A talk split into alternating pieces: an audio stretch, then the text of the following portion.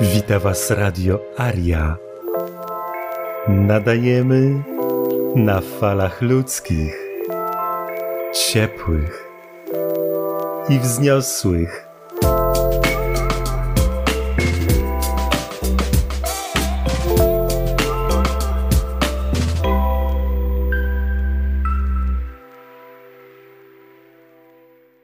Rozdział ósmy. Kontrakt cara z Niemką angielską. To małżeństwo stanowiło pouczający przykład skutków kojarzenia tronów z tronami, dworów królewskich z dworami królewskimi, często stającymi potem przeciwko sobie w krwawych wojnach. Państwa feudalne, monarchie i królestwa były przez kilka wieków osobliwymi stajniami zarodowymi i targowiskami krwi, czyli tronów. W takich komercyjnych transakcjach niekiedy łączono nieletnie dzieci. Do czasu osiągnięcia ich dorosłości państwem kierowali rodzice, dziadkowie lub wyznaczeni opiekunowie. W przypadku cara Mikołaja II państwem rosyjskim przez kilka lat rządziła, w cudzysłowie z tylnego siedzenia, wdowa po przedwcześnie zmarłym Aleksandrze III, matka Mikołaja II. Wtedy już całkiem dorosłego dzieciaka, jak go określił sam ojciec. Młodzi małżonkowie powoli wyzwalali się spod jej dominacji, ale głównie za sprawą młodej carowej. Mikołaj II do końca swego tragicznego życia pozostał takim właśnie dzieciakiem, dorosłym młokosem wymagającym dominacji czyjejś osobowości. Powstał niezdrowy dla monarchii węzeł zależności od matki. Cesarzowa wdowa uznała za rzecz oczywistą wcielenie się w mentorkę młodego cara dzieciaka, spadkobierczynię władzy jej męża. Żona Mikołaja II w pierwszych latach istnienia tego królewskiego stadła nie mieszała się do polityki, głównie dlatego, by oddalać podejrzenia o lobowanie proangielskie lub proniemieckie.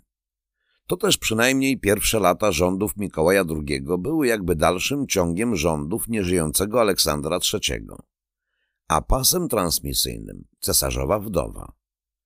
Mikołaj II był wprawdzie ciamajdą, wiecznym młokosem, dzieciakiem, ale nie był człowiekiem ograniczonym.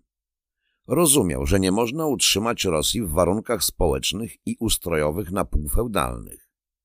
Niestety, był za słaby na to, aby powrócić do twardej polityki swego ojca, mściciela śmierci swojego ojca, a dziadka Mikołaja II.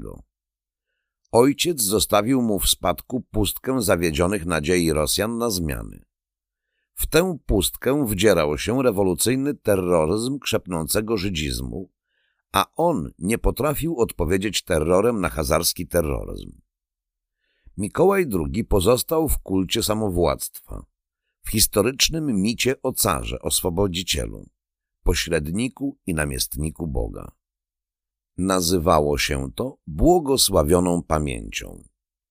Lękał się ograniczenia swojej boskiej władzy, ale z drugiej strony widział, jak staje się ona coraz bardziej iluzoryczna. Miał przeciwko sobie bierny opór ministerialnych miernot, co w okresie wojny skutkowało tragicznymi konsekwencjami chaosem decyzyjnym. Był tak pogrożony w iluzji swojej naturalnej misji kontynuatora wielkiego rodu, wielkiego narodu, że odruchowo wstrzymał się przed ingerowaniem w bieżące decyzje, w obciążenie ministrów odpowiedzialnością za ich nieudolność, a często jawną zdradę. Historyczna dla dziejów Rosji konstytucja z 1905 roku pozostała na papierze. W dalszym ciągu dominowała tradycja samowładztwa, ale każdy minister postępował według swych pomysłów, często nierealnych decyzji, lecz ostatecznie odpowiedzialność za ich błędy spadała bezpośrednio na cara. Tymczasem samowładztwo było już tylko anachroniczną legendą narzuconą narodowi i monarsze przez butwiejący system skostniałej niemiecko-rosyjskiej biurokracji, pozbawionej osobowości na miarę wyzwań toczącej się I wojny światowej. Otoczenie wyczuwało jego dobroć, prostolinijną szczerość, troskę o ojczyznę. Ale już w okresie poprzedzającym wybuch wojny i zwłaszcza podczas niej, struktury władzy i sam dwór stały się kłębowiskiem żmi, a konkretnie targowiskiem obcych wpływów. Wrogowie mieli swego manekina w osobie Rasputina, agenta niemiecko-żydowskiego. Przeciwnikiem tego obozu kreciej roboty był blok wpływów angielskich, licznych przedstawicieli dyplomacji brytyjskiej, która usiłowała marginalizować żydowskie i proniemieckie nominacje wprowadzane za pośrednictwem Rasputina. W ostatniej fazie dramatu cara i Rosji, zapanowania Rasputina, Mikołajowi II pozostało już tylko miotać się w mateczniku sprzecznych programów i raportów. Akt zrzeczenia się tronu podpisał w dniu, kiedy rewolucja już się praktycznie zaczęła, choć jeszcze nazywano ją rewolucją demokratyczną. Mikołaj II zawsze czuł awersję do teścia, cesarza Wilhelma jako panującego i jako teścia, a to dlatego, że budził w nim permanentną nieufność. Potwierdziło się to od momentu uwięzienia rodziny carskiej aż do jej masakry w Jekaterynburgu. Cesarz praktycznie nie uczynił nic, aby ich ratować. Przed wojną Kaiser raz po raz dawał mu, w cudzysłowie, zbawienne rady, aby w rozstrzyganiu problemów rosyjskich zawsze był liberalny, ale na wzór niemiecki. Car niesłusznie dopatrywał się w tym obraźliwego deprecjonowania jego samowładztwa. Nigdy w żadnej sprawie nie pytał Kajzera o jego zdanie, podczas gdy ten nieprzerwanie słał mu pouczenia w swoich listach. Wilhelm na przykład niby przypadkowo zapytał cara, czy miałby coś przeciwko temu, aby otworzyć w Kajo Chau małą stację węglową dla okrętów niemieckich. Monarcha powinien był zasięgnąć w tej sprawie opinii swoich ministrów. Ale on czuł się jedynym decydentem we wszystkich sprawach imperium. Odpowiedział natychmiast, że nie widzi w tym przeszkód. Robert A. Wilton skwitował to jednym zdaniem. Cytat. Na tej jednej zgodzie cesarz Wilhelm oparł całą swoją politykę na Dalekim Wschodzie. Pamiętajmy, że węgiel stanowił wtedy jedyny surowiec napędowy dla wielkich okrętów. Caryca nabierała niechęć do rosyjskiego towarzystwa dworskiego. Coraz bardziej zacieśniała krąg swoich znajomych. Izolacja była poczytywana za wyniosłość wobec Rosjan. Znalazły się tego konkretne przyczyny. Młoda carowa stała się obiektem nękających szykan ze strony teściowej, która ani myślała zrzekać się roli mentorki nawet w sprawach wagi państwowej, rezygnować z matczynego wpływu na syna. Z kolei towarzystwo dworskie uznało Aleksandrę za upartą, dumną ni to Angielkę, ni to Niemkę. Nie miała przedtem przyjaciółek, rówieśnic, wychowywana w przekonaniu, że księżniczka nie powinna mieć przyjaciółek poza swoją rodziną. Wśród rodziny carskiej także brakowało młodych kobiet godnych zaufania, oprócz dwóch księżniczek czarnogórskich. Jedyną długotrwałą przyjaźnią darzyła Annę Wyrubową, niestety zmanierowaną okultystkę i spryciarę, wkrótce potem wspólniczkę Rasputina w osaczaniu carycy jak wyruba wdarła się w najbliższe otoczenie carowej. Sprawił to jej ojciec, Taniejew, urzędnik dworski. To on składał raporty cesarzowej z bieżącego życia dworu i jego potrzeb. Ojciec i córka byli bardzo muzykalni, co zainteresowało cesarzową. Zręcznie wprowadził córkę na dwór. Anna przybrała taktykę naiwnej panienki. Spróbowała tego sposobu wobec cesarzowej matki, ale ta w lot przejrzała jej charakter i natychmiast odsunęła ją na dystans. Zupełnie inaczej postąpiła młoda carowa, czyniąc z wyrubowej swoją najbliższą powiernicę. Żydobolszewicy przejęli w Jekaterynburgu korespondencję monarszej pary i opublikowali tylko list carycy, a list cara do żony przemilczeli. Pisał Robert Wilton, strona 42 polskiego wydania. Cytat. Postąpili niemądrze, gdyż listy te, w nawiasie carowej, w niwecz obracają wszystkie oburzające oszczerstwa, którymi prasa żydowska czasów rewolucji zniesławiała carową jako kobietę, a które zostały powtórzone w szeregu publikacji angielskich i francuskich. Listy cara stanowią bardziej ważny materiał do oceny politycznej roli cesarzowej. Roli, którą bolszewicy starali się przedstawić jako zdradziecką, lecz w tym wypadku byli ostrożniejsi i tych listów nie opublikowali. Księżniczka niemiecka, córka Angielki, wychowana w Anglii, stała się ona wszystkim, do czego była przywiązana. Rosjanką, ponieważ człowiek, którego głęboko kochała do swej śmierci, był Rosjaninem i dlatego jeszcze, że zostawszy gorliwą wyznawczynią prawosławia, czuła się podwójnie Rosjanką. Nauczyła się mówić i pisać doskonale po rosyjsku. Instrukcje cesarza Wilhelma zgoła nie wchodziły w zakres jej ideologii jako carowej. I gdy wybuchła wojna, zapomni zupełnie, że niegdyś była księżniczką niemiecką. Uważała siebie tak dalece za Rosjankę, że przyjęła przedstawicieli niemieckiego Czerwonego Krzyża, nie zdając sobie sprawy z niebezpiecznych plotek, jakie tem wywołała.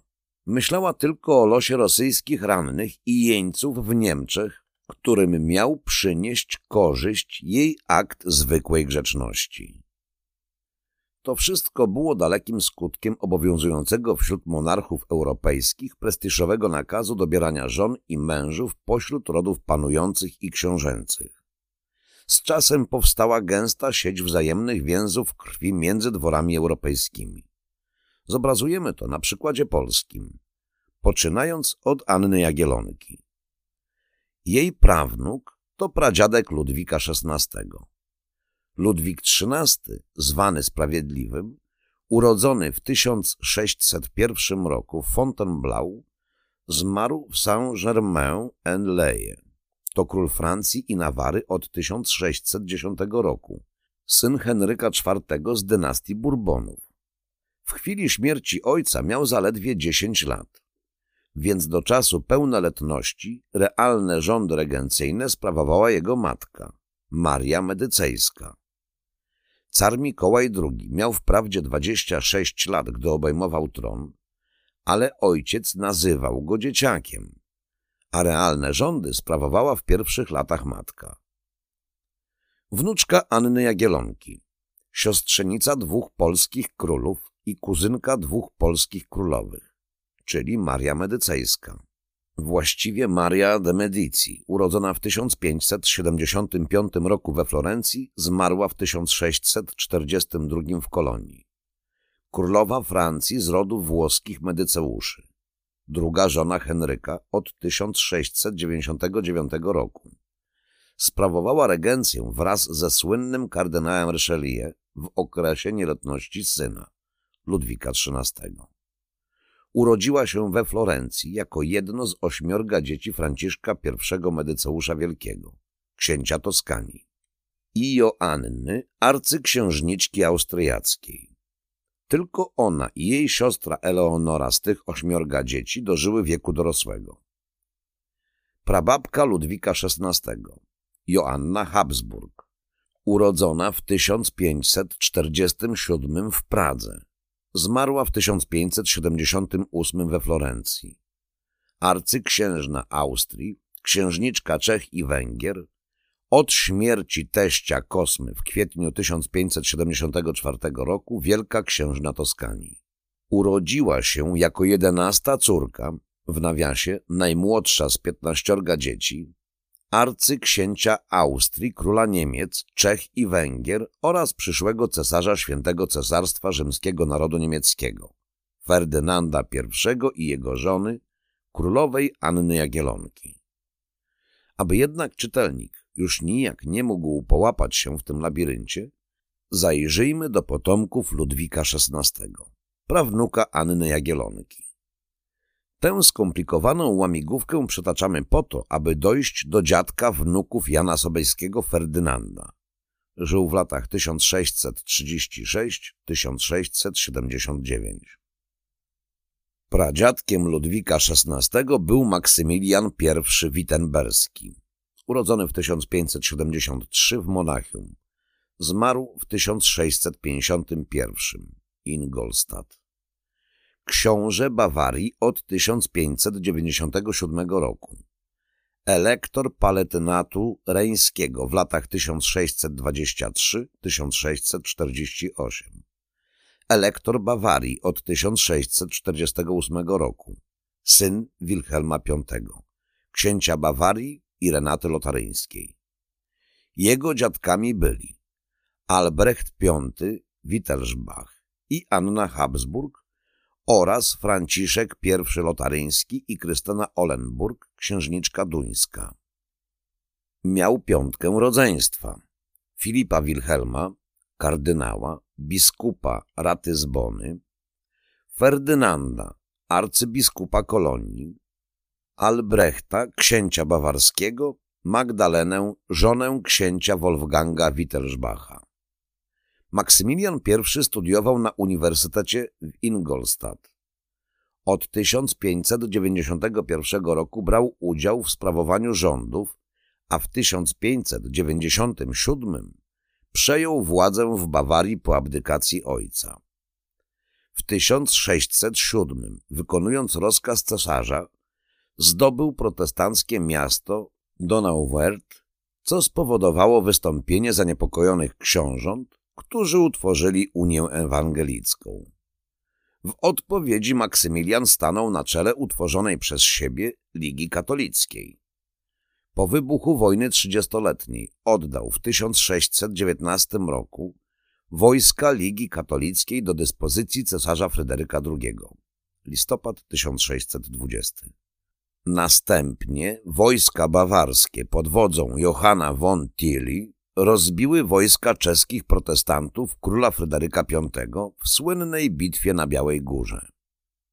W 1623 roku cesarz oficjalnie przyznał mu tytuł elektorski odebrany Palatynowi Ryńskiemu, Fryderykowi. Mocą podpisanego w 1648 roku pokoju westfalskiego Maksymilian zachował dziedziczny tytuł elektorski arcyklucznika Rzeszy. Otrzymał również górny palatynat. Ustanowiono zakaz dziedziczenia palatynatu dolnego przez elektorów Bawarii w razie wymarcia linii palatyńskiej.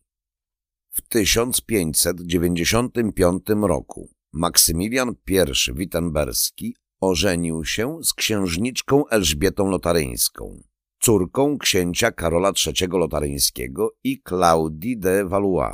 Parata miała dwóch synów. Ferdynanda 1636-1679, elektora Bawarii, dziadka wnuków Jana III Sobieskiego i Maksymiliana 1638-1705, księcia Bawarii. W tej pajęczynie w istocie jednej dalekiej rodziny europejskich dworów i książąt nie powinno być żadnych wojen w Europie od początku XVI wieku do I wojny światowej, której jednym z celów było właśnie likwidacja panujących dworów królewskich. Likwidacja Austro-Węgier, carskiej Rosji, cesarskich Niemiec. Ale miliony ich byłych poddanych dziś już znają brutalne porzekadło, że z rodziną najlepiej wychodzi się na zdjęciach. Wtedy jeszcze nie było fotografii, ale były wspaniałe pędzle malarskie, które pokrywały portretami antenatów ściany pałaców książęcych i monarszych. Powracamy zatem do Petersburga, spowinowaconego z domami pruskimi, niemieckimi, brytyjskimi. Nikt nie podjął zdecydowanych starań o ratowanie księżniczki niemiecko-brytyjskiej i jej dzieci spod kul żydowskich rytualnych rzeźników rosyjskiej arystokracji, potem rzeźników dziesiątków milionów Rosjan. Na razie trwa pierwsza wojna światowa.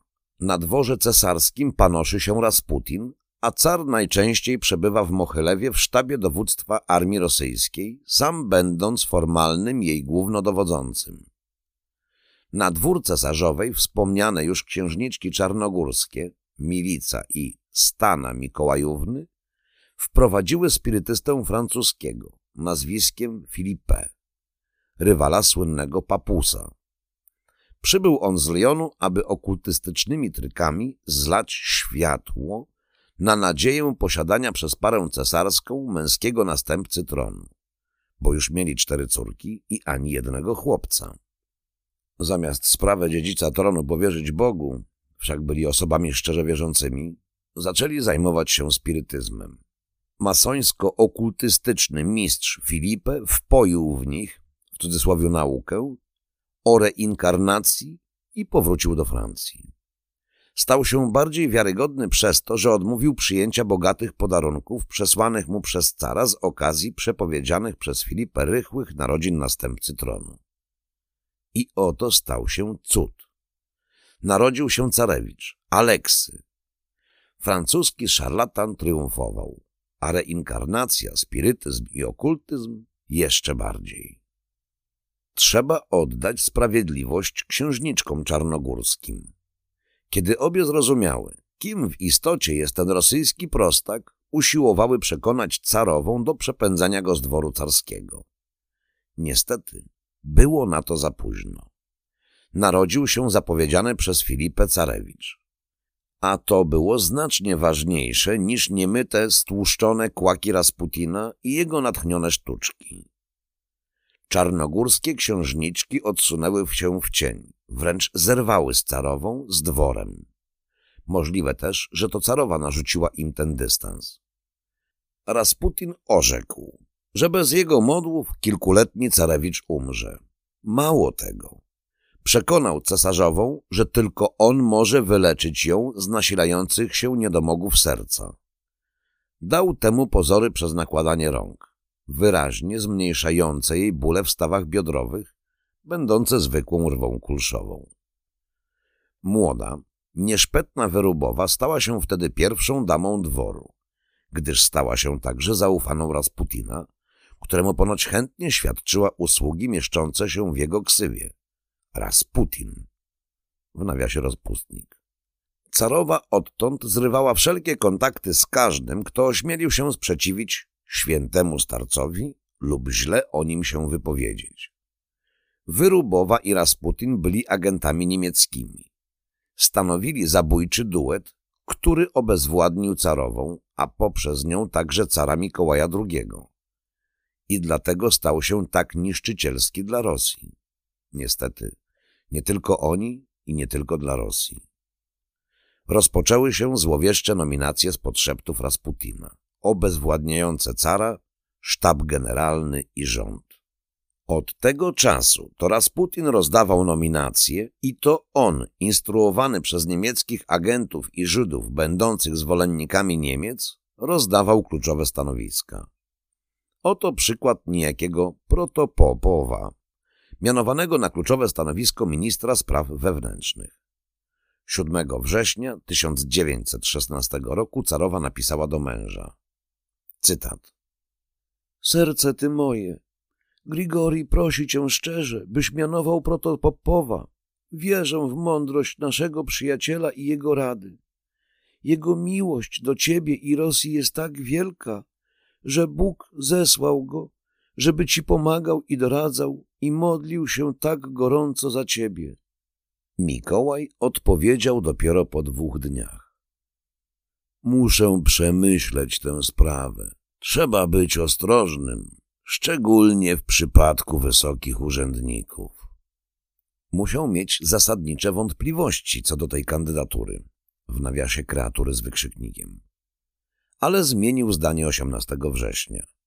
Ku zaskoczeniu członków rządu Mikołaj II zatwierdził kandydaturę protopopowa. Lloyd George w poufnym liście do premiera Assauifa z 26 września 1916 roku. Cytat. Ostatnie zmiany znacząco wzmocniły wpływy germanofilskie na dworze carskim. Nasi przyjaciele zniknęli jeden po drugim i teraz w rosyjskiej administracji nie ma nikogo wpływowego, o kim można by powiedzieć, że odnosi się przychylnie do naszego kraju. W dniu ogłoszenia nominacji protopopowa Aleksandra wysłała do cara pierwszy z kilku telegramów błagających go, aby zatrzymał ofensywę, a to już była interwencja na wagę losów całej wojny. Car początkowo odmówił ale zgodnie z jego charakterem pantoflarza znów uległ namowom carowej będącej pod presją Rasputina i oficerów proniemieckich w kwaterze głównej. Carowa nalegała. Cytowany telegram. Nasz przyjaciel jest poruszony. Mówi, że został zainspirowany z góry, by wydać ten rozkaz i Bóg go błogosławi. Teraz mówi znowu o bezużytecznych stratach. Car usiłował wyperswadować swojej ksantypie ten pacyfistyczny ukłon w stronę Niemców, na co odpisała. Cytat. Och, wydaj znów rozkaz Brusiłowowi. Zatrzymaj tę bezużyteczną rzeź. Nasi generałowie nie liczą istnień, nie baczą na straty, a to grzech. Ocal ich istnienia. Anglicy bili na alarm. Nadciągała realna groźba separatystycznego pokoju niemiecko-rosyjskiego, w istocie żydo-niemiecko-rasputinowego. Jego przeciwnicy posłużyli się bliskim znajomym Rasputina, biskupem Iliodorem. Udzielił on wywiadu pismo Metropolitan w Nowym Jorku, w którym demaskował Rasputina jako agenta niemieckiego. We wrześniu ukazał się pierwszy wywiad z biskupem Iliodorem. Zapowiedziana część druga nie ukazała się nigdy, gdyż przedtem nawiedzili go dwaj rosyjscy goście. Arcybiskup Jedwoch i Michaił Ustidow, konsul generalny. Zaoferowali mu 25 tysięcy dolarów za zerwanie umowy o dróg, za który miał otrzymać 5 tysięcy dolarów. Propozycja nie do odrzucenia. 3 października właściciele Metropolitan, wiadomo jakiej nacji, odwołali druk rewelacji biskupa Iliodora. Właśnie drukowano drugą część. To też drukarze zdołali usunąć artykuł z wnętrza numeru, ale nie mogli usunąć ilustracji Rasputina pyszniącej się na okładce numeru. Rasputin czule obejmował tam bezwolną carycę. Ilustracja streszczała główne przesłanie artykułu. Bezradność carycy i tym samym cara zniewolonych przez sprytnego szarlatana. Biskup Iliodor podał do sądu magazyn za niedotrzymanie jego decyzji o zaprzestaniu druku. Powiedział przed sądem, że dawniej, owszem, był zaufanym przyjacielem i doradcą Rasputina, ale opis jego wpływów na carycę został utajniony przez władze rosyjskie ujawniał, że Rasputin, cytat, jest silnie proniemiecki i ma duży wpływ na carycę, nastawiając ją przeciwko aliantom. Teraz zaangażował się w spisek mający doprowadzić do separatystycznego pokoju, podczas gdy rząd rosyjski prosi rząd angielski o pożyczkę trzech milionów rubli, grożąc, że jeśli pieniędzy nie dostanie, to tej zimy zawrze separatystyczny pokój. Ostatecznie zawarto wewnętrzną ugodę pomiędzy pismem i biskupem, lecz stał za tym wywiad brytyjski Secret Intelligence Service, który miał bezpośredni kontakt z biskupem Iliodorem. To stamtąd pochodziło tamte 25 tysięcy dolarów. Lloyd George i rząd brytyjski nadal truchleli ze strachu. Pisał on, cytowany przez Williama Weissmana Papersa, na którego powoływał się A. Cook. Cytat. Nowiny nadchodzące do nas jesienią 1916 roku z Rosji wskazywały, że popełniono fatalny grzech zaniechania. Wszystkie znaki wskazywały na załamanie się rosyjskiego wysiłku wojennego i na separatystyczny pokój z Niemcami. Król Szwecji, który ożywił proniemieckie sympatie, wspomniał brytyjskiemu ambasadorowi w Sztokholmie, usłyszawszy tę nowinę, że w ciągu dwóch miesięcy zostanie zawarty pokój między Rosją i Niemcami. Sir George Buchanan pisał w prywatnym liście do lorda Charlesa Beresforda z 17 października o powszechności pogłosek dotyczących separatystycznego pokoju, którym Strumer oficjalnie zaprzeczył. Doniósł też o wzroście sympatii proniemieckich w kołach oficjalnych. Hiobowy raport wywiadu brytyjskiego spoczął na biurku Lloyd George'a. Cytat. Tajne. Wypisy z wiarygodnego źródła. W różnych kręgach w Szwajcarii mówi się o domniemanych, poufnych rozmowach między Niemcami a Rosją. Nie ma na nic dowodu, ale rozmowy te podobno toczą się w Szwajcarii między księżną Cecylią a cesarzową Rosji ZTF-em, szefem rosyjskiej tajnej policji jako pośrednikiem. Ostatnia mowa Batmana Holwiga wydaje się to potwierdzać. Jej ton jest uprzejmy wobec Rosji i zapewnia, że Niemcy nie chcą ingerować w rosyjską politykę wewnętrzną.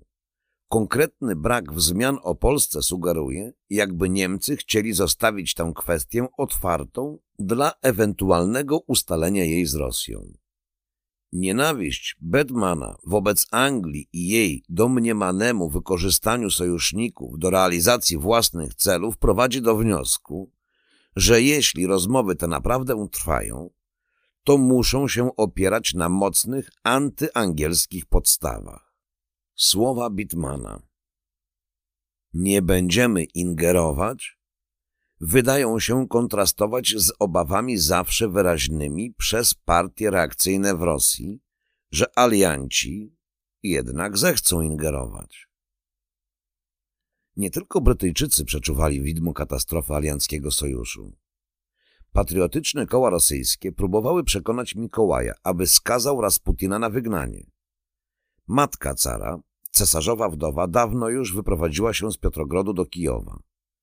Wyrubowa wspominała, że w ciągu dwunastu lat, kiedy przebywała z carową, może tylko trzy razy Maria Fiodorowna widziała swoje wnuki. Jednak cesarzowa matka wreszcie przełamała się i w październiku 1916 roku wyruszyła do Petersburga, aby osobiście ostrzec syna przed Rasputinem, teraz już jawnym agentem niemieckim, a w świetle późniejszych wydarzeń także a może zwłaszcza, agentem międzynarodówki finansowej. Mówiła synowi o zgubnym wpływie doradców na jego żonę, zagrażającym monarchii i Rosji. Czy mówiła konkretnie o Rasputinie? Gdyby nie mówiła o nim, jej wyprawa do Petersburga byłaby bezcelowa. W tym historycznym momencie Rosji, tragicznym zakręcie Europy i świata, sprawę wzięli w swoje ręce arystokraci rosyjscy w tym członek rodziny Romanowów, wielki książę Dymitr Pawłowicz. Najbardziej probrytyjski arystokrata znający Anglię ze studiów i mający tam wielu wpływowych przyjaciół oraz książę Felix Jusupow. Trzecim z głównych spiskowców był Władimir Puryszkiewicz.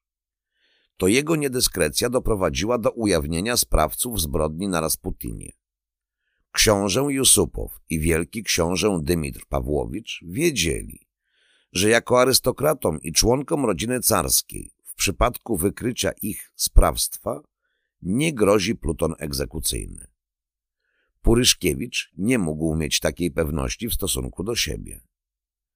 Ważnymi postaciami w spisku ze strony wywiadu brytyjskiego byli podpułkownik Samuel Hor, kapitan Stephen Alley, urodzony w pałacu rodziny Jusupowów, kapitan John Scale, również zaprzyjaźniony z rodziną książąt Jusupowów i Oswald Rainer, w nawiasie znający Jusupowa z okresu wspólnych studiów w Oksfordzie. Szczegóły intrygi spisał ze strony brytyjskiej cytowany przez Lloyda George'a brytyjski ambasador George Buchanan. Wielki książę Mikołaj Michajłowicz był znany z wrogości do Rasputina, a był przyjacielem ambasadora Bikanena. Krąg sprawców był ścisły, zdeterminowany i wysoko postawiony. Ten 16 grudnia 1916 roku. Mówiąc najkrócej, Felix Jusupow i Dmitrij Pawłowicz zwabili Rasputina do domu przylegającego do pałacu Jusupowów i dokonali na nim samosądu. Rzekomo dodali mu do ulubionej Madery truciznę, roztwór cyjanku. Rasputin zrobił się jakby senny. Ale to wszystko. Według późniejszych wspomnień księcia Jusupowa, cyjanek dodano także do ciasta, a tę miksturę sporządził doktor Łazowert. Rasputin zjadł cały talerzyk herbatników i kawałek ciasta. Także bez rezultatu. Działo się to w małym, bocznym pomieszczeniu tego domu. Z góry dochodziły dźwięki gramofonu. Muzyka i małe przyjęcie w niewielkim gronie były wpisane w scenerię spisku. Jusupow zwabił Rasputina argumentem, że chce się z nim spotkać jego żona, piękna Iryna. Cyjanek musiał być zwietrzały. Książę Jusupow pisał w pamiętniku. Cytat. Wydawało mi się, że między nami trwa milczący i śmiertelny konflikt. Byłem przerażony. Jeszcze moment, a upadłbym. Poczułem, że pod spojrzeniem tych szatańskich oczu zaczynam tracić samokontrolę. Opanowało mnie dziwne uczucie otępienia. W głowie mi się kręciło. Nic nie widziałem. Nie wiem, jak długo to trwało. Chyba trochę przesadzał z tym otępieniem. Czy szło o rozmycie sprawstwa mordu między spiskowcami? Kto strzelał? Czyje lub które pociski zabiły Rasputina? Otuchy dodawała mu obecność Dymitra Pawłowicza i pozostałych spiskowców ukrytych w piwnicy, skąd mogli podsłuchiwać przebieg wydarzeń. Jusupow tak opisał w innym miejscu swoich wspomnień ten niesamowity wzrok Rasputina. Cytat. Im dłużej mu się przyglądałem, tym bardziej zdumiewały mnie jego oczy. Były zadziwiająco odpychające. Na jego twarzy nie tylko nie zauważyłem śladu duchowego wyrafinowania, ale przywodziła mi ona oblicze sprytnego i lubieżnego satyra. Jego uśmiech także uderzał. Był mdły, ale okrutny, sprytny i zmysłowy.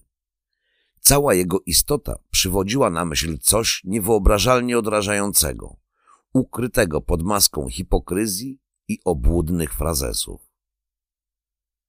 Przebieg zabójstwa przedstawiony we wspomnieniach i zeznaniach jego uczestników i świadków jest raczej kompilacją prawdy, celowych przeinaczeń i zwykłych pomyłek. Bezwzględnie prawdziwe i pewne jest tylko to, co książę Jusupow zapisał jako motyw zbrodni. Cytat. Podtrzymywała mnie na duchu nadzieja, że zniszczenie Rasputina ocali rodzinę cara i że car uwolniony spod czaru, jaki na niego rzucano, poprowadzi kraj do decydującego zwycięstwa na czele swojego zjednoczonego ludu. Jusupow i Rasputin przedtem spotykali się kilkukrotnie. Po raz pierwszy, gdy żona Jusupowa wymagała leczenia, a drugi, gdy Rasputin chciał posłuchać cygańskiej muzyki u Jusupowów, ale do spotkania nie doszło. Książę Felix zjawił się u Rasputina na sesji uzdrawiania dłońmi. Pewnego razu Jusupow ujrzał przez otwarte drzwi, że do Rasputina wchodzą jacyś podejrzani osobnicy. Cytat. Czterech z nich miało typową żydowską urodę i wygląd. Pozostali trzej byli równie wyjątkowi. Mieli jasne włosy, czerwone twarze i małe oczka. Jusupow nabrał wtedy przekonania, że to byli niemieccy agenci. To wtedy nabrał pewności, że zdradziecka robota Rasputina legła u podłoża wszelkiego zła i to on był pierwotną przyczyną wszelkich nieszczęść, jakie spadły na Rosję. To przesądziło decyzję o spisku. Jusupow, planując zamach, spotkał się z dwoma posłami Dumy. Pierwszym z nich był Makłakow drugim Puryszkiewicz. To oni po raz pierwszy wystąpili na forum Dumy przeciwko Rasputinowi, choć nie imiennie, bo posługiwali się metaforą mrocznych sił. Działo się to 19 listopada, niecały miesiąc przed zabójstwem. Makłakow był prawnikiem, Puryszkiewicz monarchistą i antysemitą. Antysemitą w cudzysłowie to oni byli rdzeniem spisku jego scenariusza. Wybrali 16 grudnia. Tego dnia żona księcia Jusupowa miała wrócić z Krymu, a Rasputin zawsze chciał ją poznać, choć jeszcze nie miał ku temu okazji. Książę Felix dobrze o tym wiedział. Zaprosił Rasputina pod pretekstem przedstawienia mu Iriny. Cytat. Posłużysz za wabik. Napisał całkiem konkretnie i nieostrożnie do żony w liście z 27 listopada. Czy wiedziała, na co się zanosi? Księżna Irina zlękła się konsekwencji i pozostała na Krymie. Jusupow zataił przed Rasputinem jej nieobecność. Ten zgodził się przyjść na libację, nadal nic nie podejrzewając. Czy jednak nie zaniepokoiły go skromny pokoik wybrany na takie spotkanie? Jusupow wtajemniczył Pryszkiewicza w swoje kłamstwo o przybyciu Iriny i tylko dzięki temu kłamstwu Rasputin dał się zwabić do domku przyległego do pałacu Jusupowów. Scenariusz był opracowany po partacku, bo na przykład doktor Łazowert miał udawać szofera, ale przyjechał w mundurze wojskowym. Uzgodniono, że po zabiciu Rasputina owiną ciało jakimś suknem, włożą je do samochodu Dymitra, wywiozą w nieustalone miejsce lub wrzucą do wody, przywiązawszy uprzednio ciężar do zwłok. W trakcie libacji, gdy Rasputin wbrew oczekiwaniom nie padł, Jusupow rzekomo udał się na górę pożyczyć rewolwer od Puryszkiewicza. To mało prawdopodobne, by przybył na spotkanie z potężnie zbudowanym Rasputinem bez broni. Po powrocie niezwłocznie strzelił do Rasputina w jego bok poniżej żeber, w nawiasie, jak wykazały późniejsze zdjęcia, i zostawił go nieruchomego na niedźwiedziej skórze. Chciał sprawdzić, czy Rasputin jest naprawdę martwy. Pochylił się, ujrzał, że oczy Rasputina zabłysły tygrysią furią. Rasputin zerwał się ze zdumiewającą energią. Chwycił Jusupowa za gardło i próbował udusić. W nawiasie relacja Jusupowa. Zdołał tylko zerwać mu epoletę z munduru. Rzucił się ku schodom. Ale na dziedzińcu zachwiał się i padł na śnieg. Jusupow podbiegł i strzelił cztery razy do leżącego Rasputina. Dwa strzały okazały się niecelne. Jeden pocisk trafił w tył głowy, jeden w czoło. Ciało wciągnęli do domku i zaczęli czekać na powrót samochodu, którym doktor Łazowert odwoził uczestników przyjęcia. Zwłoki umieścili w samochodzie. Wywieźli je na wyspę Kriestowską i wrzucili do przerębli w Małej Newce. Nieco inne okoliczności zabójstwa przedstawiła córka Rasputina, Maria. Książę Jusupow miał poprosić Rasputina, gdyż jego żona cierpi na gwałtowne bóle głowy. Kiedy przybyli na miejsce i nie zastali Iriny, Jusupow powiedział, że choć żona bardzo cierpi, to jednak przedtem zdążyła zorganizować małe przyjęcie. W relacji córki Rasputina to Puryszkiewicz strzelał cztery razy, a nie roztrzęsiony Jusupow. Pomimo strzałów Rasputin nadal jeszcze żył i to jest wersja chyba najbliższa prawdy, bo sekcja zwłok wykazała obecność wody w płucach, czyli jej ojciec jeszcze oddychał. W 1918 roku Puryszkiewicz już na emigracji wydał swój opis zamachu na Rasputina. Nie zgadzał się tam m.in. z relacjami Makłakowa. Opis Jusupowa powstał 10 lat później. Składał się z efektownych szczegółów, ale wyglądało to na dyskretne mataczenie. Trzeba zadowolić się opisem zwłok z autopsji sądowej, bo tylko ona mogła być, w nawiasie częściowo, zgodna z prawdą. A oto opis sekcji. Prawe oko wypadło z oczodołu na twarz. W kąciku prawego oka jest rozerwana skóra. Na szyi rana zadana tępym przedmiotem. Twarz i ciało ofiary noszą ślady uderzeń zadanych jakimś elastycznym, ale twardym przedmiotem. Genitalia zostały zmiażdżone, sądząc po skutkach, podobnym przedmiotem. Lewa strona, tu mamy nawias, ale czego? Ma otwartą ranę, zadaną jakimś ostrym przedmiotem albo może ostrogą. Tu mamy odnośnik, w odnośniku czytamy, że mógł to być bosak przy wyciąganiu ciała z wody. W 1993 roku zespół patomorfologów pod kierunkiem doktora Władimira Żarowa dokładnie przeanalizował tamte wyniki sekcji zwłok Rasputina. W konkluzji stwierdzono uszkodzenia mechaniczne, w nawiasie nie zadane przez pociski, w obrębie głowy zostały spowodowane serią ciosów ciężkimi, tępimi narzędziami. Ran tych nie wywołało uderzenie ciała o filary mostu, z którego je zrzucono. Takie wnioski podpowiadały, że spiskowcy zataili masakrowanie wciąż jeszcze żyjącego Rasputina, w tym miażdżenie jąder. Nieprzytomnego, ale jeszcze żywego, skoro w płucach była woda po wrzuceniu do rzeki. Brytyjczycy aktywnie uczestniczyli w przygotowaniach do mordu. W korespondencji Aleja i Skale czytamy o próbach bombardowania pól naftowych w Rumunii, co miało uniemożliwić Niemcom wznowienie wydobycia ropy naftowej. Kapitan Steven Alley w pewnym akapicie przemycił tam następujący pasus. Cytat. Chociaż sprawy nie poszły zupełnie zgodnie z planem, to nasz cel został osiągnięty. Wszyscy dobrze przyjęli upadek mrocznych sił. Śledztwo było prowadzone nieudolnie, nieskutecznie i nagle na rozkaz z góry zakończone.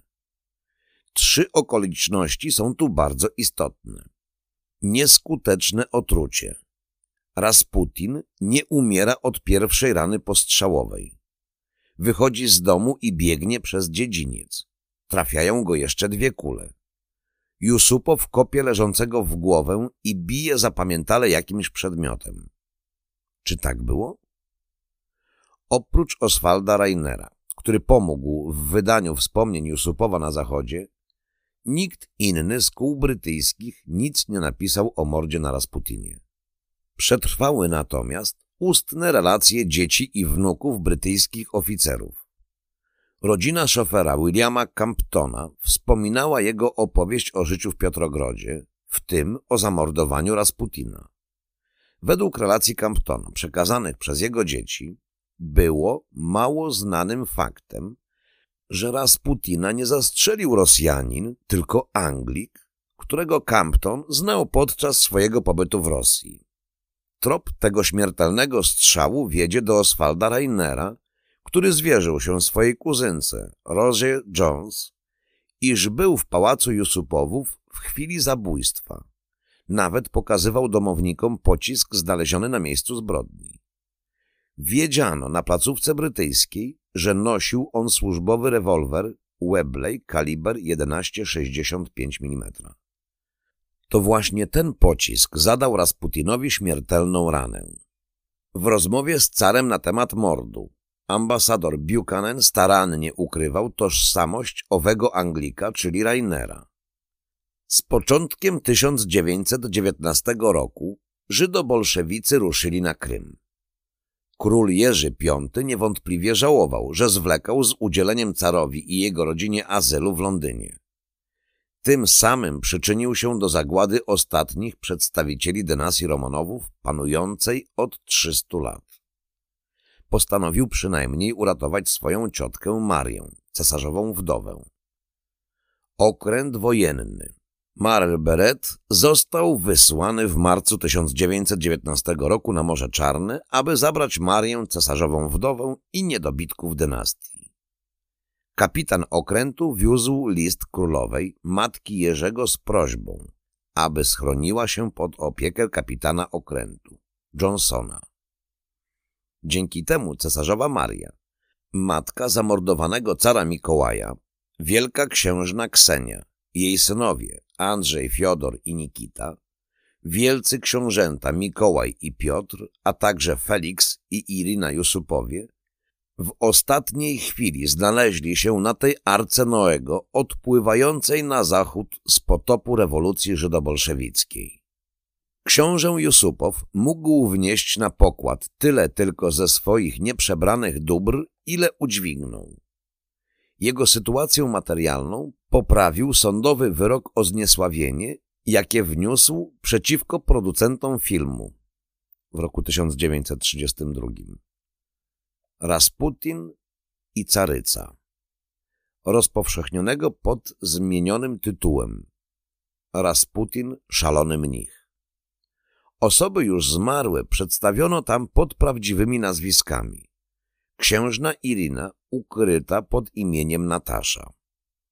W 1933 roku prawniczka Fanny Holzman wniosła w jej imieniu pozew o zniesławienie Iryny, gdyż są tam obrazy i słowa, które mogły sugerować, że księżna Natasza, w nawiasie Irina, została uwiedziona przez Rasputina. W 1934 roku trwał w Londynie słynny proces, w którym ława przysięgłych uznała, że Natasza była w rzeczywistości Iriną i tak mogła być rozpoznawana przez widzów. Irina otrzymała 25 tysięcy funtów odszkodowania w ramach ugody za odstąpienie od dalszych kroków sądowych, jakie Jusupowie wszczęli w USA przeciwko dystrybutorom filmu. Książę Felix Jusupow zmarł w Paryżu we wrześniu 1967 roku w wieku 80 lat.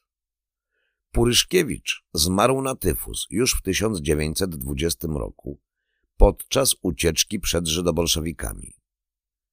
Dmitrij Pawłowicz zmarł na chorobę nerek w Davos we wrześniu 1942 roku.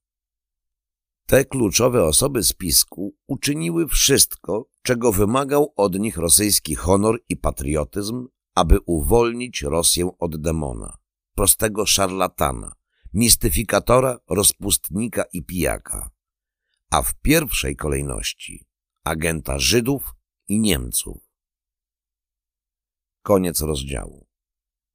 Następny rozdział dziewiąty w piekle rytualnego sadyzmu.